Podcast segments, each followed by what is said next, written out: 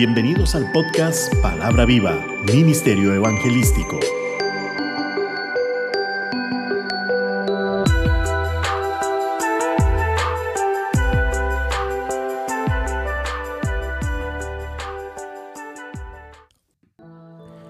Hola, te saludo nuevamente, pidiendo al Padre que nos dé sabiduría y discernimiento para el conocimiento de tu palabra y así poder ponerla por obra en el nombre de Cristo Jesús. Amén. Nuestro tema de hoy. ¿Cómo enfrentar la aflicción? Los sentimientos siempre se van a manifestar en nuestras vidas. Es un sentir difícil o imposible de evitar. Se pueden provocar por diversos aspectos en cada uno de nosotros. Uno de ellos es la aflicción, el cual es un sentimiento de tristeza, enojo, culpa y desesperación es un estado de ánimo negativo, causado por accidentes y diversas circunstancias, como la pobreza, el desamor, la injusticia, la falta de lealtad, entre muchos. Los profetas, los apóstoles, fueron fuertemente atacados por la aflicción, principalmente por el motivo de decir la verdad y el predicar a Cristo. Hoy día pasa mucho que las personas entren en aflicción, es decir, fácilmente se afligen, pero no todos saben cómo salir de este estado. Pero déjame decirte que la palabra de Dios nos presenta las pautas a seguir para salir de estos estados tan negativos que no son nada agradables. Pero Dios, en su infinita misericordia, sabiendo nuestras necesidades, siempre nos va a extender su mano de poder para sacarnos de estos abismos de desesperación y de tristeza. Como hijos de Dios, tenemos el recurso más valioso y es a Jesucristo, el cual dijo, Juan 16:33, estas cosas os he hablado para que en mí tengan paz. En el mundo tendrán aflicción, pero confíen, yo he vencido al mundo. ¿Qué significa cuando Jesús dijo, yo he vencido al mundo? Mientras tengamos la presencia y confianza plena en Cristo y contemos con el favor de Dios Padre, estaremos felices, agradecidos y además debemos estar tranquilos. Aunque todo el mundo nos abandone, aún nuestros propios padres terrenales, con todo el Señor nos recogerá porque Él nunca abandona a sus hijos. Somos nosotros mismos los que muchas veces nos olvidamos de Dios.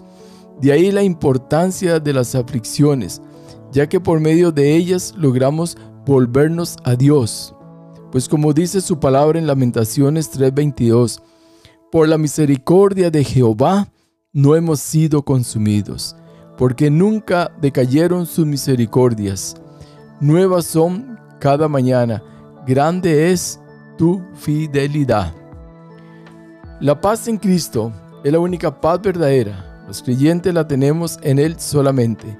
A través de Él tenemos paz con Dios y así en Él tenemos paz en nuestra mente. Debemos animarnos porque Cristo ha vencido al mundo ante nosotros. Ahora somos capaces de resistir, pero cuidemos de no caer en las trampas del mundo pues cuando caemos en ellas, muchas veces no sabemos cómo actuar y fácilmente entramos en tentación. Estemos alertas y oremos sin cesar, para que de esta manera no nos vayamos a encontrar en soledad y alejados de Dios. Y así al igual que Jesús venció al mundo, nosotros también lo podemos vencer si permanecemos en Cristo.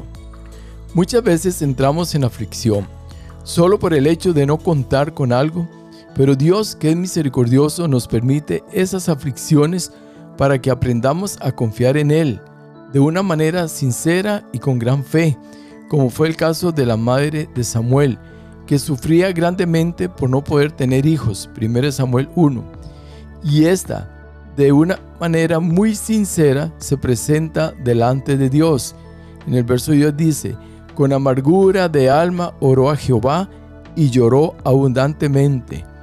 e hizo voto diciendo, Jehová de los ejércitos, si te dignares mirar a la aflicción de tu sierva, y te acordares de mí, y no te olvidares de tu sierva, sino que dieres a tu sierva un hijo varón, yo lo dedicaré a Jehová todos los días de su vida, y no pasará navaja sobre su cabeza.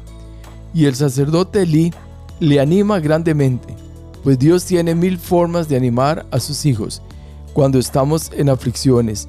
Y dice la palabra que aquella mujer regresó a su casa confiada de que Dios haría la obra en ella y Dios contesta su petición. Verso 20. Aconteció que al cumplirse el tiempo, después de haber concebido, Ana dio a luz un hijo y le puso por nombre Samuel, diciendo, por cuanto lo pedí a Jehová.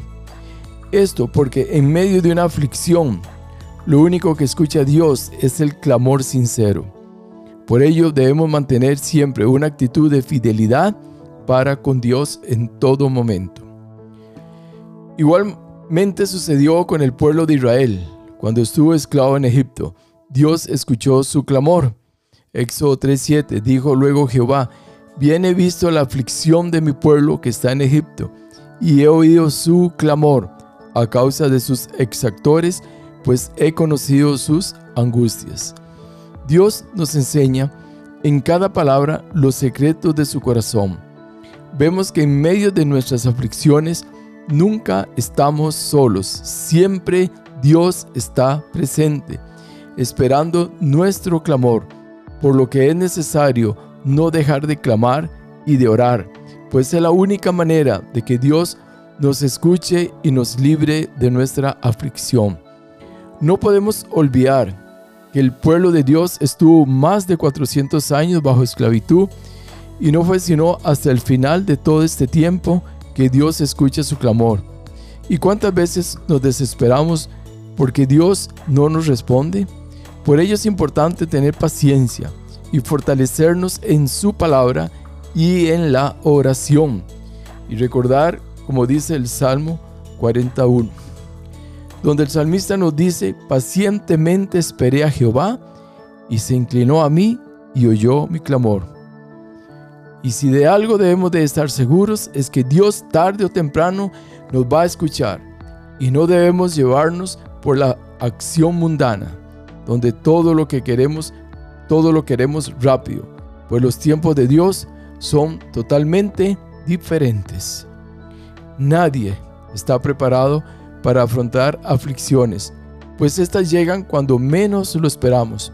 Pero si hay algo que podemos hacer y es mantener una actitud firme de confianza, no olvidando que después de cada aflicción vamos a sentirnos más fuertes y firmes en el camino del Señor, pues después de cada aflicción seremos diferentes. Nuestro carácter es el que más sufre de las aflicciones, pues Dios trabaja fuertemente en él. Moisés fue fuertemente probado antes de convertirse en el caudillo del pueblo de Israel Tuvo que renunciar a su estilo de vida como príncipe de Egipto, pasar 40 años en el desierto, todo esto y más, pero logró siempre salir victorioso y formarse como todo un general de guerra, conduciendo al pueblo por el desierto y combatiendo grandes batallas. Y aunque no logró entrar a la tierra prometida, se convirtió en uno de los siervos más fieles y firmes delante del Señor. Todo eso nos enseña a no renegar delante de Dios cuando de pruebas se trata. Cada uno de nosotros debemos aprender a poner nuestros negocios, trabajos, tareas, nuestras relaciones de pareja, nuestros hijos y toda situación adversa en oración cada día, con el propósito santo de que Dios estará siempre con nosotros, pues es un gran error no poner las cosas en manos de Dios. Debemos también acompañado de todo esto, memorizar la palabra y aprender más de ella cada día. Es como tener un granero lleno de alimento fresco, del cual podemos tomar y sustentarnos fuertemente. Tendríamos a disponibilidad toda arma y palabras adecuadas para poder hacer frente a las diversas situaciones que nos pueden afectar negativamente. En la vida de cristianos, a veces se presentan situaciones interesantes, como por ejemplo, el que encontramos en el libro de jueces 11.7. Jefte respondió a los ancianos de Galaad, ¿no me aborrecisteis vosotros y me echasteis de la casa de mi padre?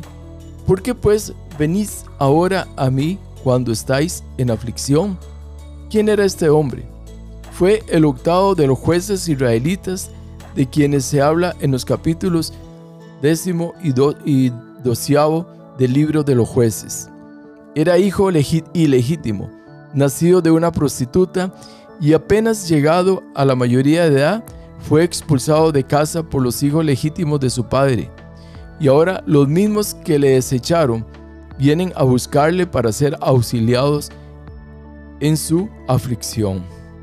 Esto es claro, por cuanto existen personas que de pronto se sienten autosuficientes y creen que no van a, necesitar de nadie.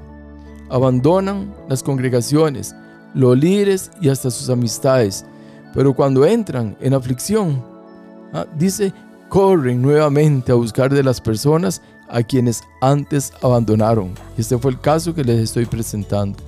Pues no saben qué hacer y cómo enfrentar la aflicción. En, este caso, Heftel le recrimina su acción, quizá con justa razón, por causa misma de su enojo. Pero hay una diferencia. Hoy día, como hijos de Dios, debemos de recibirles, aún sin juzgarles, atenderles y ayudarles en sus aflicciones. Nuestra actitud ante ellos les hará cambiar de su forma de ser, permitiéndoles reflexionar, pues solo el hecho de venir les ha avergonzado y se han sentido humillados, pero no somos nosotros llamados a juzgar, sino a extender nuestras manos y actuar como cristianos verdaderos llenos del Espíritu Santo y de su gracia divina. Como dice el Salmo 31.7, me gozaré y alegraré en tu misericordia, porque has visto mi aflicción, has conocido mi alma en las angustias. Según el comentario de Matthew Henry, quienes creemos que Dios es para ser grandemente alabado, no solo deseamos alabarle mejor, también deseamos que otros se unan a esta alabanza. Vendrá el día en que se verá que Él, el Dios de Israel, nunca ha olvidado el clamor del humilde, tampoco el grito de la sangre de ellos, ni el clamor de sus oraciones. Nunca somos llevados tan bajo tan cerca de la muerte que Dios no pueda levantarnos. Si nos ha salvado de la muerte espiritual, podemos esperar que en todos nuestros padecimientos Dios sea una ayuda muy presente para nosotros en los momentos de aflicción. Así como lo dijo Pablo, moribundos pero no muertos. Y el Salmo 94.13 dice, para hacerle descansar en los días de aflicción en tanto que para el impío se cava el hoyo. La providencia soberana de Dios ordena así con frecuencia que los perseguidores y los opresores sean llevados a la ruina por los proyectos que formaron para destruir al pueblo de Dios. Todo esto nos enseña que nuestro Dios es justo, grandemente misericordioso con todos nosotros, sus hijos. Por ello, Dios nunca olvida. Todo lo contrario, Dios nos ama más allá de lo que tú y yo podamos imaginar. Salmos 119, 143. Aflicción y angustia se han apoderado de mí, mas tus mandamientos fueron mi delicia. La aflicción y la angustia siempre nos han acompañado, pero más que todo esto, al igual que el salmista debemos de hacer de los mandamientos de Dios nuestras delicias, pues entre más amemos su palabra, más fuertes y victoriosos vamos a ser, sabiendo que el bien y su misericordia nos seguirán cada día de nuestras vidas, como lo dice el Salmo 23.6. Veamos en Mateo 13, parte de la parábola del sembrador que dice, y el que fue sembrado en pedregales, este es el que oye la palabra y al momento la recibe con gozo, pero no tiene raíz en sí, sino que de corta duración, pues al venir la aflicción o la persecución por causa de la palabra, dice, luego tropieza. Aquí encontramos dos puntos claves que nos pueden ayudar a entender del por qué muchos no pueden salir de sus aflicciones. Muchos creyeron primero que ya con lo que oyeron fue suficiente y además, segundo, no quisieron profundizar en la palabra, es decir, no lograron arraigarse como debe ser. Se mantuvieron en un nivel completamente superficial. Y recordemos que la raíz del cristiano verdadero se encuentra en el amor. Y entre más ames tu prójimo, tu hermano, tus enemigos, más grande van a ser tus raíces, por lo que tu nivel espiritual estará en niveles tan altos que te van a permitir soportar y salir de cualquier aflicción. Parece ser que la explicación de la parábola del sembrador en este punto nos enseña una forma muy clara para salir de las aflicciones y las persecuciones, la cual es arraigarse tan firme como el viejo árbol que ha soportado el ímpetu de cualquier clima, vientos, lluvias, tormentas. Solo así podremos ser más que vencedores por el amor, por el amor que Cristo nos ha manifestado. Romanos 8:37. Sin embargo, Matthew Henry en su comentario también dice que los oyentes negligentes y las personas que no conceden a las cosas la importancia requerida, como en este caso la palabra de Dios, son presas fáciles para Satanás, que como el gran homicida de las almas, es el gran ladrón de sermones y con seguridad estará presto para robarnos la palabra si no tenemos el cuidado de obedecerla. Por eso el apóstol Santiago nos da un gran consejo para aprender mejor el por qué debemos estar siempre apercibidos en las cosas de Dios. Y nos dice Santiago 5:10, hermanos míos, tomad como ejemplo de aflicción y de paciencia a los profetas que hablaron en nombre del Señor. Esta paciencia y esta aflicción sufrida en gran manera por la causa de Cristo es digna de ser imitada, pues nos da un gran valor y poder para seguir adelante y no claudicar por causa de nuestra debilidad. Es por ello que si nos mantenemos en Cristo, en, el nivel de Gálatas 2.20, que dice que con Cristo estoy juntamente crucificado, y ya no vivo yo, mas vive Cristo en mí, y lo que ahora vivo en la carne lo vivo en la fe del Hijo de Dios, el cual me amó y se entregó a sí mismo por mí, no vamos a tener ningún temor pues estaríamos totalmente preparados para cualquier desaveniencia que nos pueda ocurrir mientras estemos en este mundo. Cristo, esperanza de gloria, debe ocupar siempre el primer lugar en nuestros corazones. Él es fuente de vida y vida eterna, y solo debes entregarle su corazón con gran amor y con gran sinceridad, pues Él dio su vida por nuestros pecados, y su deseo es que nadie se pierda, sino que todos seamos salvos para gozar eternamente de sus delicias. Oremos.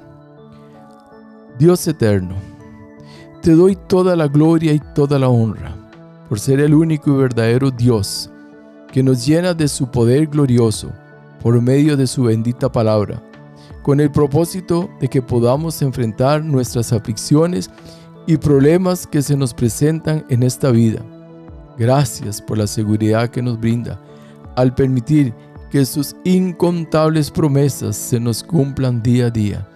Ayúdanos a ser fuertes y valientes y esforzados, recordando la promesa de tu Hijo amado, el cual nos dijo que Él estaría con nosotros hasta el final del mundo, pasara lo que pasara. Por ello, pedimos, Padres, que tu Santo Espíritu se manifieste con su gran poder en cada vida de cada uno de nosotros, tus hijos, para ser más que vencedores en Cristo Jesús, el cual es digno de toda alabanza y adoración. Amén y amén. No dejes de compartir este mensaje con tus amigos y familiares. Les habló su amigo y servidor José Alberto Delgado desde el hermoso Valle Santa María de Ota, San José, Costa Rica, América Central. Hasta la próxima, si Dios lo permite. Bendiciones. Palabra viva, Ministerio Evangelístico. Todos los derechos reservados.